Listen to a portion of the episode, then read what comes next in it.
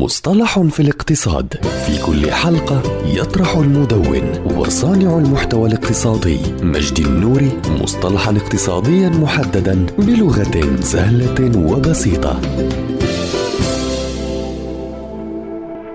الخطر الأخلاقي. في الاقتصاد يحدث عندما يزيد شخص ما تعريض نفسه للمخاطر بعد التأمين خاصة عندما يأخذ الشخص مخاطر أكثر لأن شخصا آخر يتحمل تكلفة تلك المخاطر. ويحدث هذا الخطر عندما تتغير إجراءات أحد الأطراف على حساب الآخرين بعد إجراء معاملة مالية ليحقق الشخص الذي أمن على نفسه فوائد مالية أكثر. كلما عرض نفسه لمخاطر أكبر ليكون قطاع التأمين أكثر القطاعات الاقتصادية تعرضا لهذا هذه المخاطر.